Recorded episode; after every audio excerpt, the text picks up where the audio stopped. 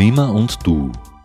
Die Verantwortung für die globale Erwärmung wird seit Jahrzehnten zwischen Politik, Industrie und Konsumentinnen und Konsumenten hin und her geschoben. Was können wir Einzelne wirklich zur Bewältigung der Klimakrise beitragen? Gemeinsam mit Expertinnen und Experten suchen wir nach Auswegen und Lösungen. Die wöchentliche Informations- und Diskussionssendung der Freien Medien in Oberösterreich.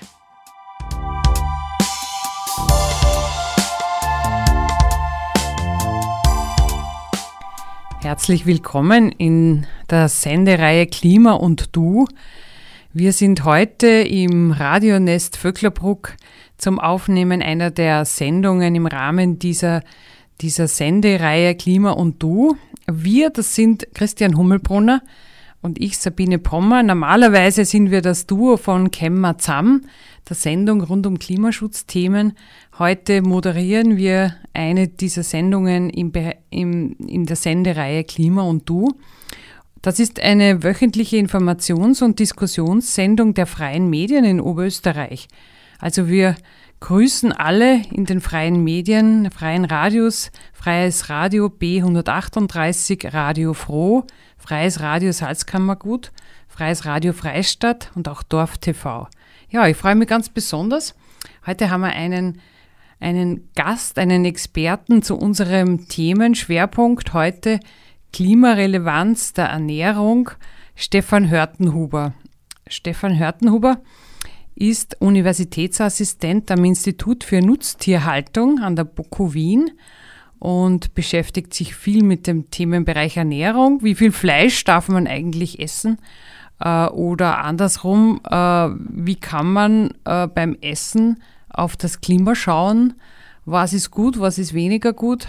Dabei sollte man sich ja auch gesund ernähren. Und äh, ja, das ist so das Thema. Man geht in den Supermarkt, hat ein Riesenproblem, eine Riesenauswahl. Alles schön verpackt, äh, erzeugt auch viel Abfall, diese Verpackung. Und also mir geht es zum Beispiel so, wenn ich so vor den Milchregalen stehe, was nehme ich jetzt? Nehme ich Bio, nehme ich eher regional? Was nimmt man? Ja, das werden wir heute in der Sendung gemeinsam mit Christian Hummelbrunner besprechen und werden äh, unseren Zuhörern, Zuhörerinnen ein bisschen einen Leitfaden geben, wie man so durch den Dschungel kommt. Stefan Hörtenhuber, ich habe dich einmal gehört, hast einen, einen tollen Vortrag im Rahmen eines Schulprojekts von Christian Hummelbrunner gehalten vor jungen Leuten, so vierzehn bis achtzehn Jahre. Ich habe mir gedacht, naja, ob die das interessieren wird, die jungen Schüler, Schülerinnen dieser beiden Schulen. Und es hat sie sehr interessiert. Und wir haben nachher wirklich einen tollen Diskussionstag gehabt. Du kannst die Leute begeistern, du wirst auch deine Studenten begeistern können. Und jetzt fangen wir vielleicht an mit einer Einstiegsfrage. Wie geht's dir so bei der Ernährung? Was isst du gern und was ist so dein, dein, deine Problematik mit der Klimarelevanz? Ja, also ich möchte vielleicht nur kurz ähm beginnen damit, dass ich sage, es freut mich sehr, dass ich jetzt da bei euch im Studio bin, dass ich ein bisschen was von meinen Erkenntnissen da einbringen darf, aber ich möchte jetzt dann gleich auf, auch auf die Frage kommen. Ähm, ja, ich bin seit, seit vielen Jahren interessiert daran, ähm, mich gut zu ernähren, mich richtig zu ernähren, und das ist wirklich ganz schwierig in dieser Zeit. Es kommen einfach so viele verschiedene Anforderungen. ähm, Wenn man Nachhaltigkeit, das Schlagwort jetzt hernimmt, also man kann sich sozial kompatibel ernähren, man kann sich ökologisch richtig ernähren, man kann in allen äh, möglichen Bereichen schauen, dass man die Ernährung optimal macht, aber es wird immer Zielkonflikte geben. Also man kann, glaube ich, ganz selten ähm, alle Punkte mit der Ernährung ähm, gut treffen. Und seit vielen Jahren versuche ich, ähm, diese Richtlinien für eine gesunde Ernährung, so wie das zum Beispiel die österreichische oder auch die deutsche ähm, Gesellschaft für Ernährung vorgibt, dass ich das umsetze, ähm, mich so zu ernähren. Ich denke, es ist sehr gesund, also mir geht es gut dabei, ähm, und es ist auch ähm, eine Möglichkeit, dass man eben den Impact, die Wirkungen jetzt für, aufs Klima zum Beispiel oder auf andere Umweltschäden reduziert. Also diese typische österreichische oder europäische Ernährung mit viel mehr Fleisch und anderen tierischen Produkten hat eben ein bisschen einen größeren Impact als diese gesunde Ernährung, so wie das eigentlich empfohlen wird. Und ja. Zu den wissenschaftlichen Erkenntnissen kommen wir dann. Ich wollte eben so mit dem Einstieg in deine persönliche Situation äh, beginnen. Du hast ja auch ähm, einen, äh, du hast ja auch Kinder, also einen kleinen Sohn. Wie trägt der da deine, deine Ziele mit oder in der Familie? Wie, wie geht es euch dabei? Ja, ich denke, ähm, wir sind da alle einer Meinung, ähm, dass, man, dass wir uns gesund ernähren wollen. Ähm, die, es ist so, wir haben drei Söhne und die älteren Söhne, die sind jetzt gerade so in dem ähm, Wachstumsalter, irgendwie zwischen zwölf und dreizehn, vierzehn fast. Ähm, da sieht man es, die brauchen richtig viel Eiweiß. Ähm, die bekommen im, oder ja, die bekommen im Verhältnis vielleicht auch ein bisschen mehr dann tierisches Eiweiß, als das wir als Erwachsene brauchen. Ähm, grundsätzlich sind wir alle, würde ich mal sagen, Flexitarier. Also wir ähm, ernähren uns auch mit tierischen Produkten, wenig Fleisch, ähm, aber doch Eier, also wir haben ein paar eigene Hühner, äh, auch mit Milch und Milchprodukten. Aber wir schauen eben drauf, dass eben ähm, das ausgewogen und gesund ist. Das klingt jetzt recht vernünftig. Äh, gleich eine, eine kurze Frage an den Christian, meinen Co-Moderator. Wie geht's dir bei der klimaschonenden Ernährung? Ja, einen schönen guten Tag in die Runde. Danke für die Frage. Äh, klimaschonende Ernährung. Ähm, es ist so, wir haben zu Hause einen relativ großen Gemüsegarten. Und momentan ist die Zeit, wo eine ganze Menge Gemüse vorhanden ist. Und da ist es natürlich so, dass man als erstes einmal die Sachen verwendet, die man, die man halt selbst im Garten hat. Zum momentanen Zeitpunkt noch eine ganze Menge Zucchini, ein paar Honigmelonen, eine ganze Menge Tomaten. Und damit äh, schaffen wir eigentlich einmal relativ viel. Und mir schmeckt das auch ganz gut, weil es hat natürlich eine tolle Qualität, wenn man es direkt aus dem eigenen Garten holen kann. Ja, das werde ich genauso von mir auch sagen können. Ich habe so eine Gemüsekiste, muss ich mal schauen, dass ich in der Woche diese Gemüsekiste verbrauche. Und ist aber immer ganz spannend, weil man dann doch wieder neue Sachen probiert. Und so mein, mein Tenor dabei ist, wenn man klimaschonend sich ernährt, wenn man aufs Klima aufpasst, beim Einkaufen, beim Essen, dann ist es auch meistens sehr gesund. Und das hilft ja allen, die da mitessen in der Familie, ist so mein Credo.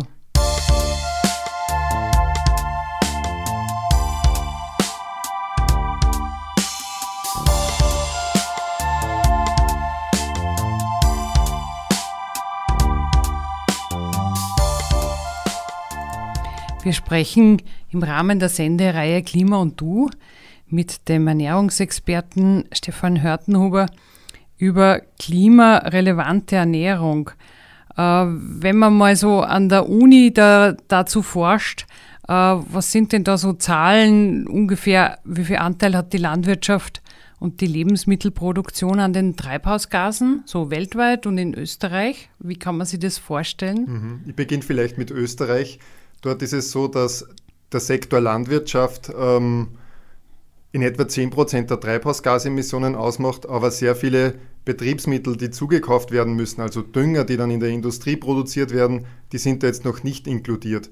Und wenn man jetzt diese Vorleistungen der Landwirtschaft da, dazu zählen würde, dann kommt die gesamte Lebensmittelerzeugung und Landwirtschaft auf etwa siebzehn Prozent der Treibhausgasemissionen. Und also das ist in vielen europäischen Ländern ganz ähnlich.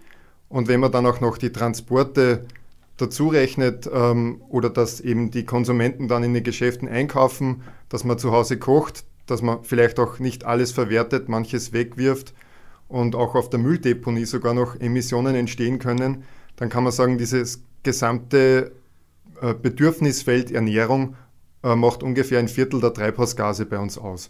Das gilt jetzt äh, für Europa. Da haben wir eben bei diesen Zahlen, bei diesen Berechnungen versucht, dass wir alle Vorleistungen einrechnen. Und weltweit ähm, ist eben der Anteil von Emissionen der Ernährung, glaube ich, noch ein bisschen größer.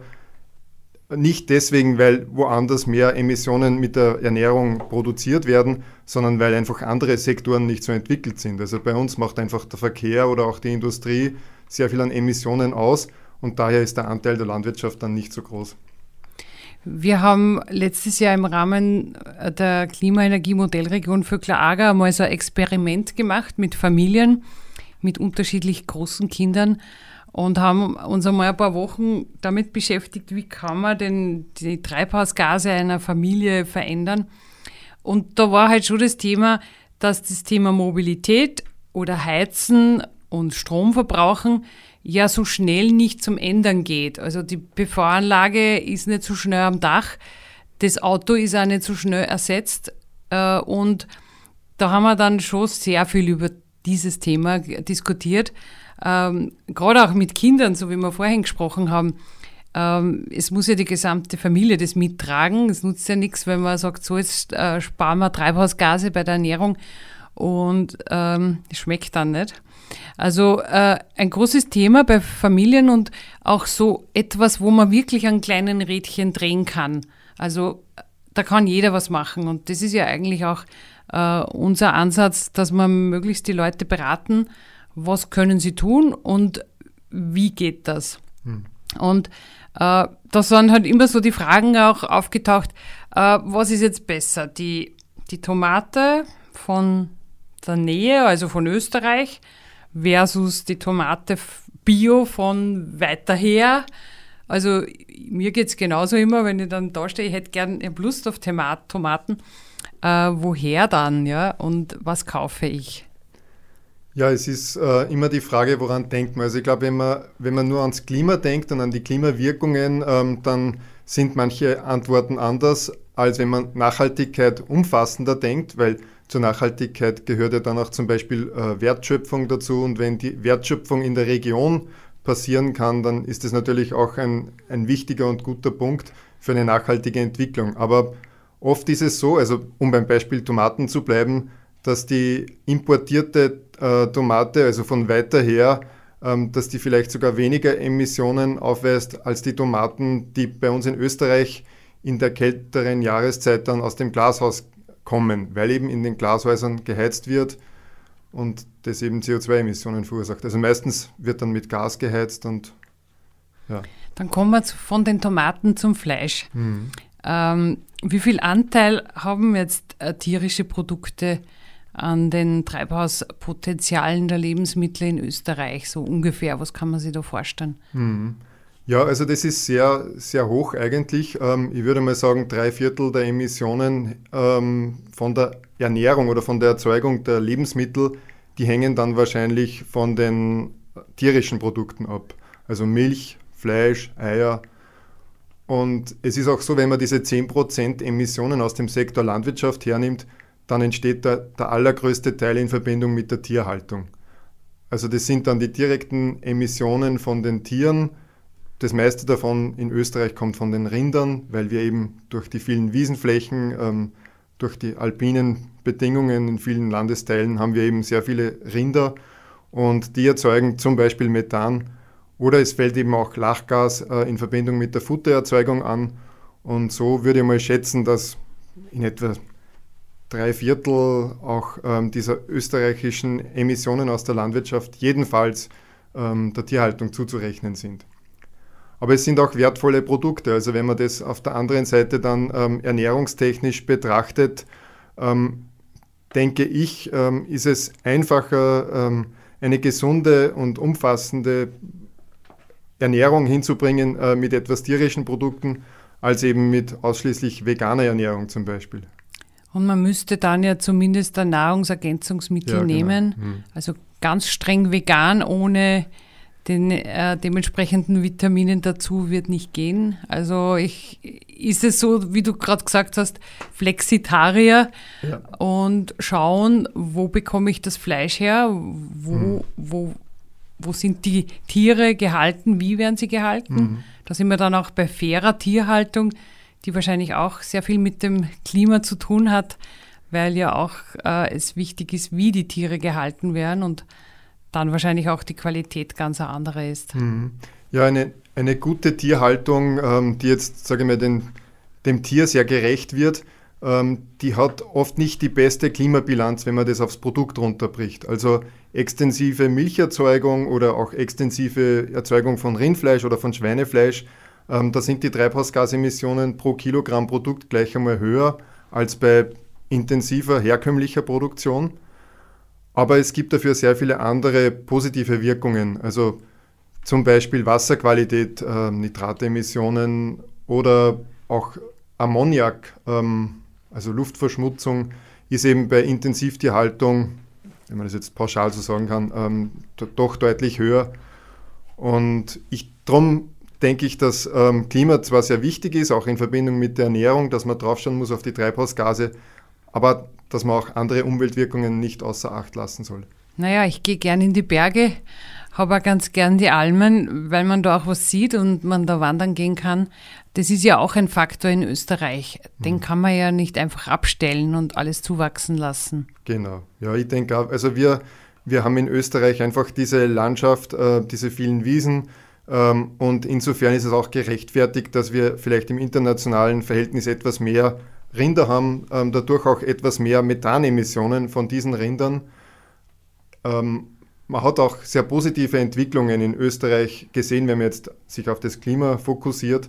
Da ist es so, dass in den letzten etwa dreißig Jahren die Bestände deutlich ähm, zurückgegangen sind, weil einfach die Tiere effizienter wurden. Und zum Beispiel bei der Milch ähm, werden die gleichen Mengen oder höhere Mengen als neunzehnhundertneunzig produziert, aber mit vierzig Prozent weniger Kühen. Und das hat dann ähm, schlussendlich, wenn man das in Treibhausgaseinheiten umrechnet, also in C O zwei Äquivalente, wo eben Methan und Lachgas und so alles berücksichtigt wird, dann hat man über dreißig Prozent geringere Emissionen durch diese Leistungssteigerungen und diese höhere Effizienz erreicht. Das ist jetzt in anderen Bereichen vielleicht wieder nicht nur positiv zu sehen, aber eben beim Klima hat man da einiges bewegt in Österreich. Und wenn man jetzt so vor der Entscheidung steht, äh, welches Fleisch kaufe ich, was ist dann besser fürs Klima?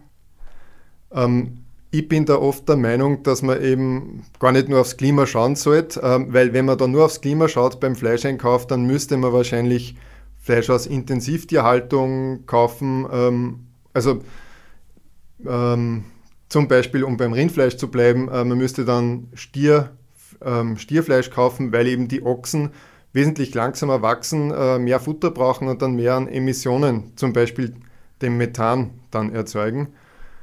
Aber sehr viele andere Punkte sprechen eben dafür, dass man dann doch dieses extensivere Ochsenfleisch zum Beispiel davor zieht. Oder das Gleiche wäre es auch bei den Schweinen. Also ich denke mal, dass Bio-Schweinehaltung oft auch höhere Emissionen verursachen kann als konventionelle Schweinehaltung. Aber in vielen Bereichen würde ich dem Biofleisch dann den Vorzug geben. Und also ganz persönlich ähm, kaufe ich auch äh, gerne Bio ein. Ja.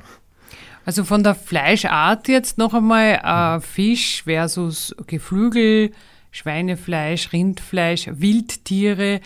Äh, wenn ich so jetzt vor der Entscheidung stehe, was kaufe ich jetzt, mhm. was ist wirklich fürs Klima besser? Kann man das so pauschal sagen? Ja, das kann man, also rein aufs Klima betrachtet kann man das schon sagen. Da muss man sagen, ähm, Geflügelfleisch äh, und Schweinefleisch sind deutlich besser zum Beispiel als Rindfleisch.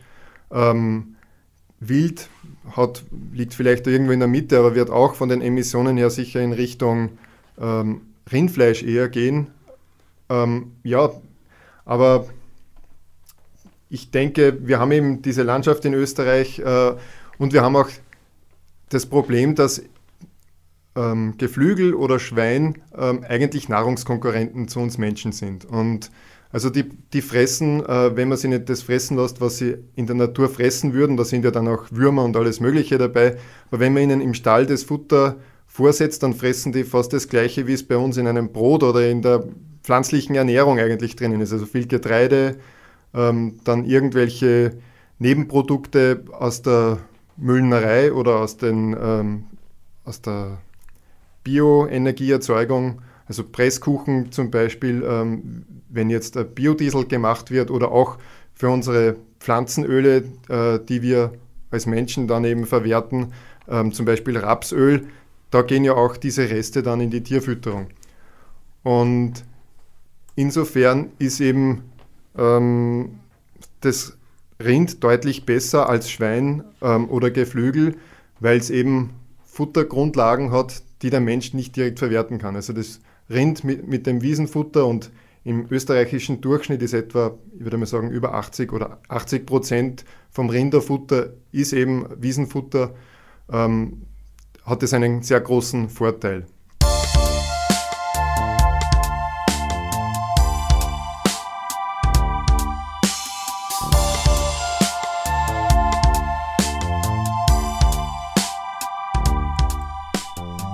Wir diskutieren gerade mit Stefan Hörtenhuber von der B O K U Wien über klimarelevante Ernährung.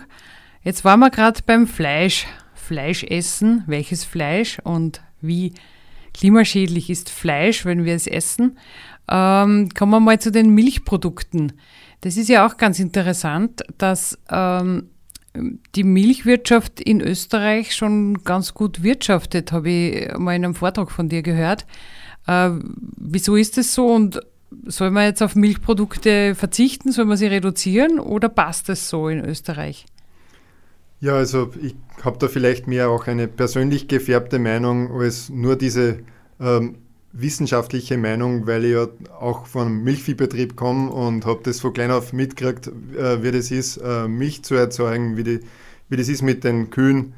Ähm, und ich denke, ähm, Also auch in meiner Ernährung spielt eigentlich die Milch eine relativ große Rolle, wenn man es jetzt ähm, allgemein am tierischen oder den Anteil am tierischen, ähm, an tierischen Lebensmitteln sieht. Eben weil ich beim Fleisch versuche, ähm, weniger zu essen, also diese Ernährungsempfehlungen einzuhalten und dann kommt man in etwa auf ein Drittel oder vielleicht, ja, ich denke mal ein Drittel von dem, was in Österreich so durchschnittlich an Fleisch gegessen wird.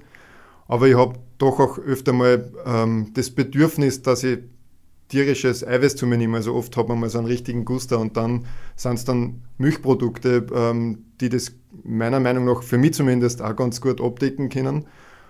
Ähm, ja, und insofern, ich hab, das habe ich nie ausgerechnet, ähm, ob ich da überdurchschnittlich oder unterdurchschnittlich mhm. viel Milch konsumiere. Aber ich denke, wie du gesagt hast, das ist auch vielleicht weniger Problem, ähm, weil die Milch ja relativ effizient auch erzeugt wird in, in Österreich. Äh, wir haben relativ geringe Treibhausgasemissionen, wenn man das mit anderen Ländern vergleicht. Und das hat eben sehr viel wieder mit der Fütterung auch der Tiere zu tun, weil die halt bei uns sehr viel äh, Wiesenfutter bekommen und verhältnismäßig wenig Futter zugekauft werden muss. Also das große Problem ähm, oder ein großes Problem, das die intensive Tierhaltung hat, das entsteht dann, wenn viel Futter, vor allem aus Übersee, zugekauft wird, eben mit der Tropenwaldrodung. Ähm, da gibt es sehr hohe Emissionen und die können bei tierischen Produkten, ähm, wenn man das genau rechnet und streng bewertet, können die fast die Hälfte der ganzen Emissionen ausmachen. Also wenn man sagt, ich habe jetzt ähm, Eier, die sehr intensiv erzeugt wurden mit Sojaschrot, äh, der aus... Ähm, aus ehemaligen gerodeten Waldflächen aus Südamerika kommt, ähm, dann würde wahrscheinlich dieser, diese Wirkung eben von dieser Tropenwaldrodung die Hälfte der gesamten Treibhausgasemissionen ausmachen. Und insofern, zum Beispiel bei den Eiern ähm, und auch eben bei der Milch, hat man sich schon vor vielen Jahren in Österreich darauf geeinigt, dass man ähm, gentechnikfrei produzieren will und in Verbindung mit der gentechnikfreien Produktion wird auch darauf geschaut, dass eben keine solchen Flächen betroffen sind, wo es Tropenwaldrodung gab. Also zumindest in den letzten zehn, fünfzehn, zwanzig Jahren. Ich habe da eine Übersicht von dir äh, gesehen, wo wir in Österreich bei der Milchproduktion, ich glaube, an erster Stelle liegen mhm. mit Irland. Mhm. Ähm, an erster Stelle, was betrifft also die, die wenigsten Treibhausgasemissionen äh, bei, bei der Milchproduktion. Ähm, das heißt, man sollte beim Kaufen wirklich darauf achten, dass man österreichische Produkte kauft. Wenn Milchprodukte, dann österreichische. Und die würden möglich auch noch bio und regional. Kann man das so sagen? Oder? Ja, denke ich, kann man so sagen. Also ähm, in Österreich hat eigentlich, ähm, gibt es keine Milch mit äh, gentechnisch veränderten Futtermitteln. Also das wäre dann zum Beispiel so ein Sojaschrot, der häufig dann aus Brasilien kommt oder auch aus Argentinien oder auch aus, ähm, aus den U S A. Gibt es sehr viel G V O-Futtermittel. Ähm, und eben, ja, das, das, die, gerade die brasilianische Ware hätte eben dann auch ähm, hohe Umweltschäden, ähm, die die mitbringt. Ja, genauso sind wir auch bei der Schweinefleischproduktion, was die Treibhausgasemissionen betrifft, auch mit Irland vorne dabei, also die, die mit den wenigsten Treibhausgasemissionen. Hm. Also österreichisches Schweinefleisch, wenn möglich Bio, ist dann auch ein, eine bessere Sache und ja, nicht aus anderen Ländern, oder wie könnte man das ja sagen? Ja, ich denke, man kann es vielleicht nicht ganz, ganz vereinfacht nur auf Österreich jetzt rein ähm, mit den Staatsgrenzen beziehen. Ich glaube, es gibt, es gibt auch ähm, im Umland von Österreich oder in ganz Europa gibt es viele Initiativen und gute Lebensmittel ähm, mit geringen Umweltwirkungen, mit geringen Klimawirkungen.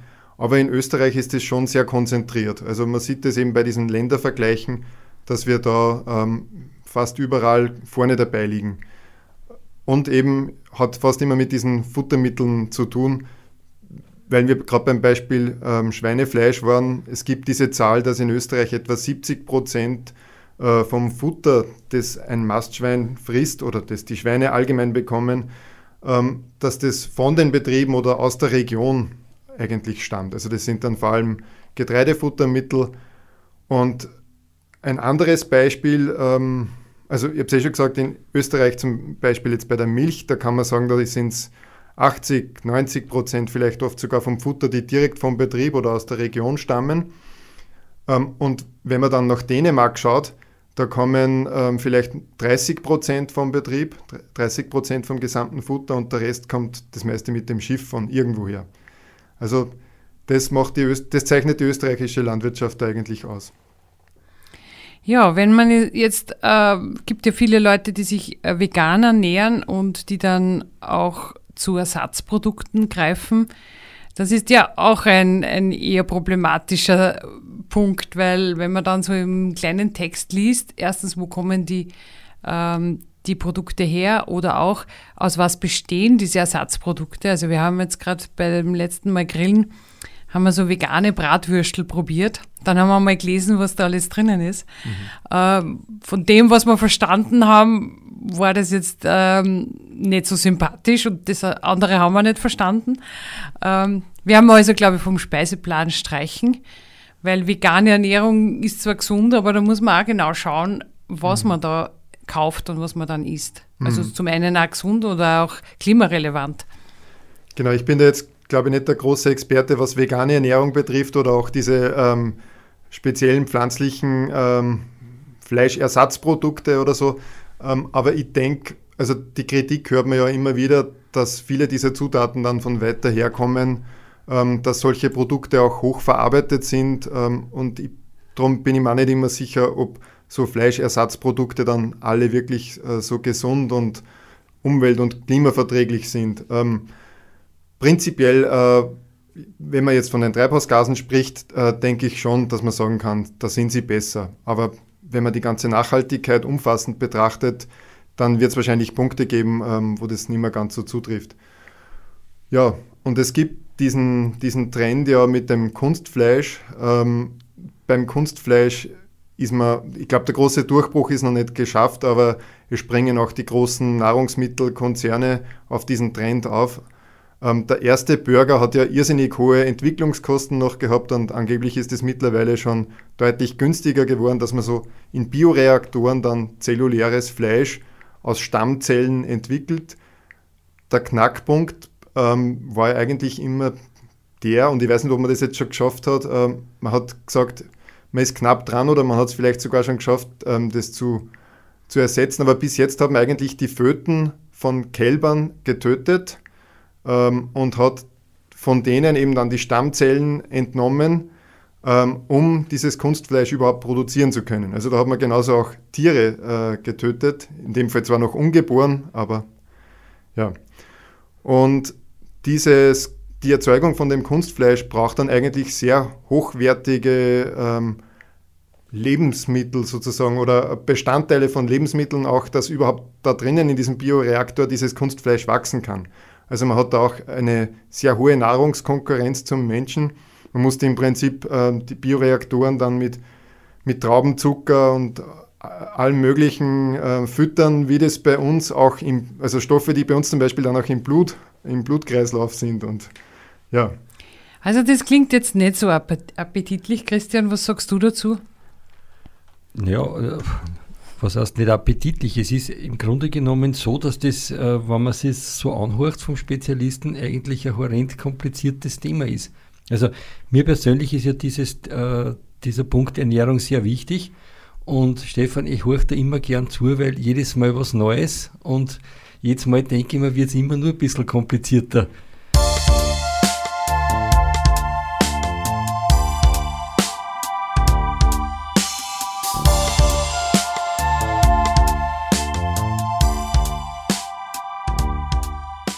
Wir sprechen mit Stefan Hörtenhuber über Ernährung und Klimaschutz. Ähm, wir haben jetzt so äh, über vegetarisch Ernähren und Fleischessen gesprochen. Äh, ein großer Problembereich sind ja auch Lebensmittelverluste und Abfälle. Ähm, man weiß, dass einiges im Abfall verschwindet oder auch verloren geht. Wie kann man sich das vorstellen? Wie viel ist denn das? Oder ja, wie viel, ist, ist, wie viel geht da unter? Ja, es gibt äh, verschiedene Zahlen dazu von verschiedenen Institutionen und Quellen oder bezogen jetzt auf verschiedene Länder oder, oder Weltregionen.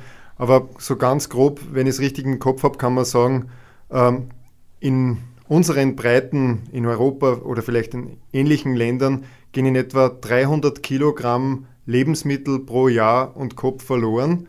Das betrifft, betrifft aber jetzt die ganze Kette, also beginnt bei der Produktion, über die Lagerung, ähm, über die Verarbeitung, Supermarkt.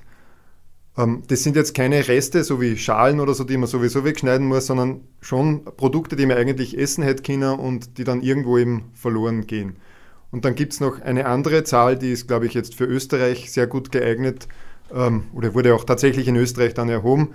Dort hat es geheißen, fünfzig Kilogramm pro Person und Jahr gehen in den Haushalten verloren. Also die wirklich dann im Müll landen. Und ja, wenn man sagt, zwei, äh, zwei Personen Haushalt hundert Kilogramm, also hundert Kilogramm ist jetzt nicht, nicht wirklich wenig. Ja, das sind dann dreihundert Euro pro Haushalt und Jahr so ungefähr. Ja, genau. Das ist also ja nicht wenig, wenn jetzt äh, gerade die Familien immer mehr aufs Geld schauen müssen, die Energie kostet immer mehr. Ja. Und dann wird auch was weggeworfen. Mhm.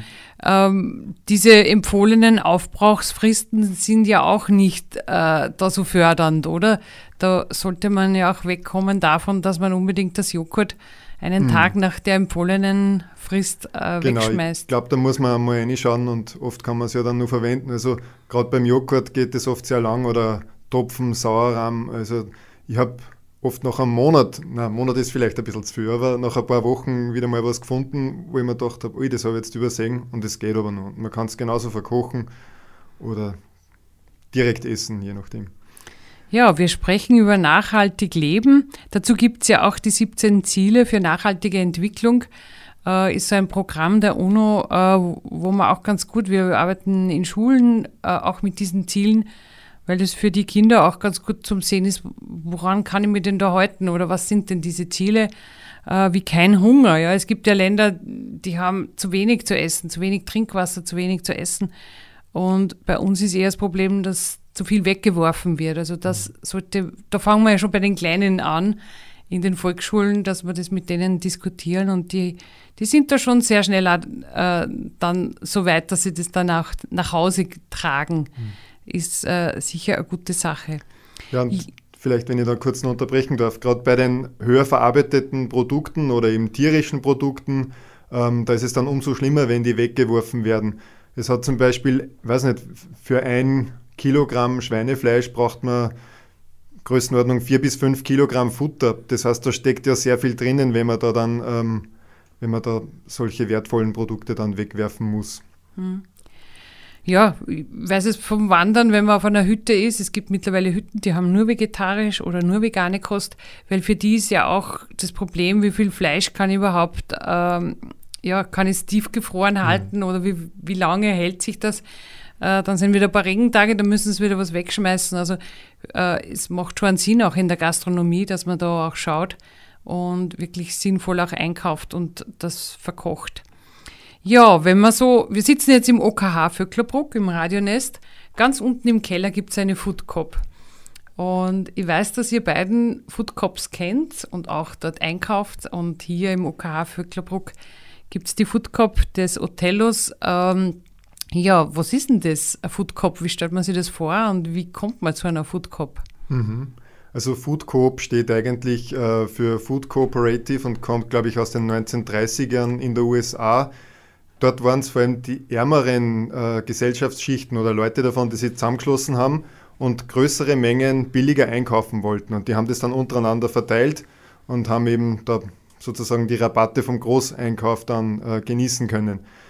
Ähm, die Food Coops, die so in den letzten Jahren oder Jahrzehnten vielleicht schon, aber eher Jahren entstanden sind, und wir haben auch in Furchtdorf so eine, also es nennt sich die Speis Furchtdorf, ähm, die sind aus dem ökologischen Interesse heraus entstanden, dass man gesagt hat, man will wertvolle Produkte, es sind dann oft auch Bio-Lebensmittel oder eben ähm, regionale, hochwertige Produkte. Ähm, man will aber nicht zu den einzelnen Bauern äh, überall hinfahren müssen, da viel Aufwand treiben. Ähm, es ist erstens für die Bauern ein Aufwand, wenn jetzt viele Leute ähm, kommen und kleine Mengen abholen. Und es ist auch für die Konsumenten schwierig, und darum haben wir gesagt, wir, wir bieten da sozusagen ein Lager an, und in diesem Lager, ähm, da liefern die Landwirte dann die bestellten äh, Produkte am Freitag irgendwann ab, oder me- also meistens ist es bei uns der Freitag, dass die Sachen geliefert werden. Wir haben einen Kühlschrank dort, ähm, die verderblichen Sachen werden dann da alle im Kühlschrank gelagert, und am Nachmittag werden die abgeholt. Also man kann jede Woche bis, äh, bis Dienstag Abend zum Beispiel in, in so einem Online-Bestellsystem ähm, kann man bestellen, was man dann am Freitag eben holen will. Und das läuft ähm, ohne Barbezahlung ab. Also man, man zahlt im Prinzip dann auf ein Konto ein, hat ein Guthaben, ähm, und mit dem Guthaben, das man dann online hat, kann man eben einkaufen, bis das wieder auf Null ist, und zahlt dann wieder neu ein. Ja, also in der Traunstein-Region gibt es solche Food Coops, auch in der Vöcklager-Region. Äh, man findet die auch, wenn man sie googelt und schaut, also in Neukirchen an der Vöckler, in Straße, Mattergau, hier in Vöcklerbruck. Also hier allein in der Umgebung sind die Food Coops da und werden sie ja, glaube ich, nur weiterentwickeln, weil es eine sinnvolle Initiative ist. Hilft den Landwirten, weil die auch nicht so viel Zeit haben zum Verkaufen. Die können das einmal in der Woche liefern. Hilft den Konsumenten, Konsumentinnen und ja, hilft dem Klima, denke ich. Genau, ja. Also wir haben das in der Pandemie, gerade in der Pandemie gesehen, dass diese ähm, Bestellmengen äh, plötzlich äh, viel größer geworden sind. Also klar, die Leute haben dann äh, nicht in der Gastronomie, ähm, also haben nicht ins Wirtshaus gehen können zum Essen, sondern haben daheim halt viel mehr gekocht. Ähm, aber man ist mit der Pandemie dann irgendwie draufgekommen, wie wertvoll eigentlich regionale Versorgung von Lebensmitteln ist. Und leider, ähm, das sehen wir auch bei uns in der Food Coop, hat es dann wieder nachgelassen. Also mit, mit, dem, äh, mit dem, dass die Pandemie dann oder die Erschwernisse der Pandemie irgendwie weniger waren, sondern jetzt auch vielleicht dann diese Ukraine, der Krieg und die Krise da irgendwie dazugekommen sind, äh, merken wir, dass das Ganze auch wieder weniger wird. Und es ist schade, aber weil du das angesprochen hast mit, mit Klima, ich habe das einmal ausgerechnet, äh, wir haben wirklich sehr kurze Transportwege. In etwa, ich glaube, fast vierzig Prozent der Lebensmittel kommen von Betrieben aus einem Umkreis von weniger als zehn Kilometer, und äh, weitere, auch nochmal fast vierzig Prozent, ähm, sind im Umkreis von zehn bis zwanzig Kilometer. Also das sind dann regionale Landwirte, die uns da beliefern, oder auch kleine Betriebe, wie zum Beispiel eine äh, kleine Fleischhauerei bei uns im Ort. Und es sind nur wenige Produkte, die eben von weiter her kommen. Manche werden mit der Post sogar geschickt ähm, und andere Produkte, also für viele Produkte, und ich glaube, das ist fast die Hälfte, haben wir so eine Sammeltour, wo einer der Landwirte ähm, die anderen Betriebe abfährt und im An- Aufwaschen eben die ganzen fünfzig Prozent von dem, was wir eigentlich verkaufen, so mitnimmt. Und ja, das ist eben auch sicher sehr klimaeffizient. Genau, und auch eine Alternative sind Gemüsekisten, also mhm. entweder eine Gemüsekiste wie Zum Beispiel beim Wurzgarten in Aurach, da holt man sich einmal in der Woche die Gemüsekiste oder man lässt sie sich zustellen. Das ist sicher eine gute Sache und hilft auch, dass man regionale und biologische Produkte bekommt und sie dann auch wieder gesund ernährt. Mhm. Ja, wir haben heute viel gehört über die verschiedenen Auswirkungen der Ernährung auf das Klima. Wir haben anfangs äh, gesagt, das ist genau das, wo jeder am Rädchen drehen kann, also von ganz klein bis groß. Äh, jeder muss sich jeden Tag ernähren und Entscheidungen treffen und auch in Richtung äh, gesund, gesunde Ernährung, aber auch ähm, die Verpackungen sind ein Thema. Also ich, ich finde das so arg, wenn dann irgendein Bioprodukt eingeschweißt ist in Plastik, ich muss das Plastik wieder entsorgen, mhm. ähm, ist ja auch eine Klimaauswirkung, aber wenn das Produkt äh, halbwegs klimaschonend produziert ist, also das bringt mhm. ja dann auch nichts. Ja, es gibt so Standardwerte, ich weiß jetzt nicht, wie gut die passen, aber über alle Produktgruppen, die man in einem Supermarkt, also an Lebensmitteln so einkauft, sagt man, dass die Verpackung, glaube ich, äh, pro Kilogramm Produkt fünfzig Gramm äh, C O zwei ausmacht. Und das ist gar nicht so wenig. Ähm, also wenn man sagt Karotten oder so irgendwas, die haben dann oft beim Kilogramm vielleicht nur hundert Gramm oder hundertfünfzig Gramm ähm, C O zwei Äquivalente, was die gesamte Produktion jetzt betrifft und die, also diese Treibhausgasemissionen, die da aus den Böden und in Verbindung mit Vorleistungen entstehen. Und da dazu kommen dann eben, ja, im Durchschnitt über alle Lebensmittel fünfzig Gramm, äh, Verpack- fünfzig Gramm C O zwei Äquivalente von Verpackung und im Durchschnitt auch, glaube ich, hundert Gramm C O zwei Äquivalente von den Transporten, die nötig sind. Also ja. Da kommt äh, pro Person und Jahr dann noch einiges zusammen. Man muss ja auch dazu rechnen, dass jeder einzelne Konsument auch, äh, wenn möglich, seinen Verbrenner startet und oft im eigenen Ort fünfhundert Meter zum Supermarkt mhm. fährt, was gerade beim Verbrenner sehr schlecht ist, weil die ersten fünfhundert Meter sehr viel Treibhausgase verursachen, oft so viel wie die nächsten Kilometer. Da kann man auch umdenken. Mhm. Also mit, zum Beispiel mit dem E-Bike fahren, wenn man hinten Taschen drauf gibt, kann man durchaus ordentlich einkaufen. Und, oder sich auch überlegen, ob man nicht auch einmal irgendwann Richtung E-Mobilität überlegt, äh, da, ob man es sich leisten kann, ist immer ein Thema, aber das ist sicher auch etwas. Zumindest könnte man da mit, der eigenen, mit dem eigenen P V-Strom fahren, mhm. ist auch ein Thema, ja, eins meiner Lieblingsthemen. Ja, wenn man das so zusammenfasst, äh, ist also in Österreich die Tierhaltung äh, mit geringen Treibhausgasemissionen unterwegs. Das heißt, man kann wenig Fleisch mit gutem Gewissen essen, wenn es mhm. aus Österreich ist. Ja. Und äh, man sollte aber schon einen Teil der tierischen Produkte durch pflanzliche ersetzen. Und die sollten halt auch aus Österreich sein und wenn, wenn möglich biologisch. Mhm. Ja, es ist ganz interessant von diesem Ernährungsbericht, äh, den es da gibt. Ähm, von der Universität Wien wurde der erarbeitet und eben, ich glaube, vom Gesundheitsministerium in Auftrag gegeben. Gibt es alle paar Jahre so einen Ernährungsbericht und beim letzten sieht man auch sehr große Unterschiede äh, zwischen den äh, zwischen den Geschlechtern und auch zwischen den verschiedenen Altersgruppen. Also man sieht, dass die Jugend oder die Jüngeren ähm, sich eigentlich schon relativ gesund ernähren. Ähm, zum, und auch oder zum Teil zumindest. Und ja, ähm, wobei da gibt es eben wirklich Unterschiede. Ähm, junge, männliche Bürger ähm, haben, haben teilweise sogar dann wieder mehr Fleisch äh, gegessen als der Durchschnitt. Also das ist ganz interessant, sich diese Zahlen anzusehen. Generell muss man sagen, dass die Frauen ähm, beim Fleischkonsum ähm, deutlich geringer sind und in eine, wo das schon in eine Richtung geht, ähm, die dem, diesen Ernährungsempfehlungen eigentlich sehr nahe kommt. Ja, also ein, eine Schlussfolgerung auch gesunde Lebensmittel für Mensch, Tier und Planet Erde hast du da geschrieben. Mhm. Finde ich einen guten Schlusssatz. Wenn das Lebensmittel gesund ist, für den für Für uns, die wir das essen, dann sollte es auch gesund sein fürs Tier und auch gesund sein für unsere Erde, mhm. also sprich wenig Treibhausgasemissionen. Es sollte ja eigentlich auf jedem Lebensmittel äh, draufstehen, wie viel C O zwei das verursacht hat, oder? Ja, es gibt diese Überlegungen oder es gab sie schon vor längerer Zeit. Ähm, es ist so, dass die ersten Versuche damit in, in England gestartet wurden, äh, vor, ich glaube, fast zwanzig Jahren. Ähm, da hat man zwanzig oder dreißig Produkte ähm, mit sehr viel Aufwand gerechnet, wie viel C O zwei Emissionen die verursachen. Damals gab es auch noch nicht so viel Wissen dazu, es gab nicht die Datenbanken. Heutzutage ähm, hat man da sehr viel mehr, äh, wo man bei der Berechnung darauf zurückgreifen kann.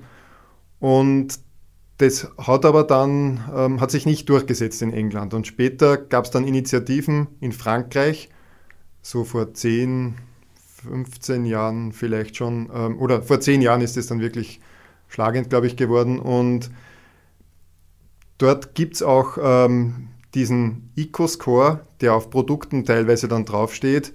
Ähm, da sind es nicht nur Treibhausgase und Klimawirkungen, die da bewertet werden, sondern auch andere Umweltwirkungen, also sowas wie Nitrat im Grundwasser oder Ammoniakemissionen, Energieverbrauch, ähm, dann auch die Toxizität jetzt von Pflanzenschutzmitteln oder so, das wird da alles versucht mitzubewerten. Und solche Eco-Scores ähm, sind in Frankreich teilweise eben schon auf den Produkten und ich habe sie auch sogar bei uns schon wo gesehen. Also teilweise kommen ja französische Produkte auch in unsere Supermärkte und ähm, die Idee ist, dass das vielleicht später mal in ganz Europa kommen wird, aber es hat alles Vor- und Nachteile. Also dieser sogenannte Eco-Score, der sich aus sehr vielen unterschiedlichen Kennzahlen ähm, da zusammensetzt, da wird einfach sehr viel verwaschen auch. Ähm, das heißt, er kann in manchen Bereichen gut sein, in manchen schlecht, ähm, sehr schlecht vielleicht sogar und im Durchschnitt ist er mittel. Und das, das ist jetzt irgendwie dann auch nicht ganz ähm, zufriedenstellend. Aber ich denke, da wird was kommen. Mhm. Ja. Spannend. Also es erwartete uns noch einiges. Wir werden jetzt unsere Stunde mit dir, Stefan Hörtenhuber, abschließen müssen. Ich wünsche allen einen guten Appetit und auch immer wieder ein Auge auf die Klimarelevanz der Produkte, die wir kaufen und essen. Danke, Stefan Hörtenhuber. Es war ganz spannend zu hören, an was man alles denken muss, wenn man Lebensmittel einkauft. Und ja, Christian Hummelbrunner an der Technik und auch mitbeteiligt. Wir hören uns wieder in der nächsten ChemmaZamm. Ansonsten würden wir jetzt noch ein Lied spielen von deiner Musikliste, von den Liedern, die du noch hast. Was möchtest du gerne zum Abschluss spielen? Ja, vielleicht dann von Led Zeppelin. Ähm, When the Levee Breaks, glaube ich, ist der Titel. Und ähm, es hat mich irgendwie daran erinnert, ich glaube, es geht in dem Lied um ganz was anderes, ähm, aber übersetzt heißt es so viel, wenn die, Däm- wie, wenn die Dämme brechen, und in Verbindung mit Klimawandel könnte uns das leider auch bevorstehen, dass in manchen Regionen die Dämme hin zu den Meeren ähm, noch etwas erweitert werden müssen oder sonst wirklich einmal brechen könnten. Ja, ich wünsche allen Zuhörern, Zuhörerinnen trotzdem viel Spaß beim nachhaltigen, gesunden Essen. Und wir hören noch ein paar Takte Musik. Klima und Du. Die Verantwortung für die globale Erwärmung wird seit Jahrzehnten zwischen Politik, Industrie und Konsumentinnen und Konsumenten hin und her geschoben. Was können wir Einzelne wirklich zur Bewältigung der Klimakrise beitragen? Gemeinsam mit Expertinnen und Experten suchen wir nach Auswegen und Lösungen. Die wöchentliche Informations- und Diskussionssendung der Freien Medien in Oberösterreich.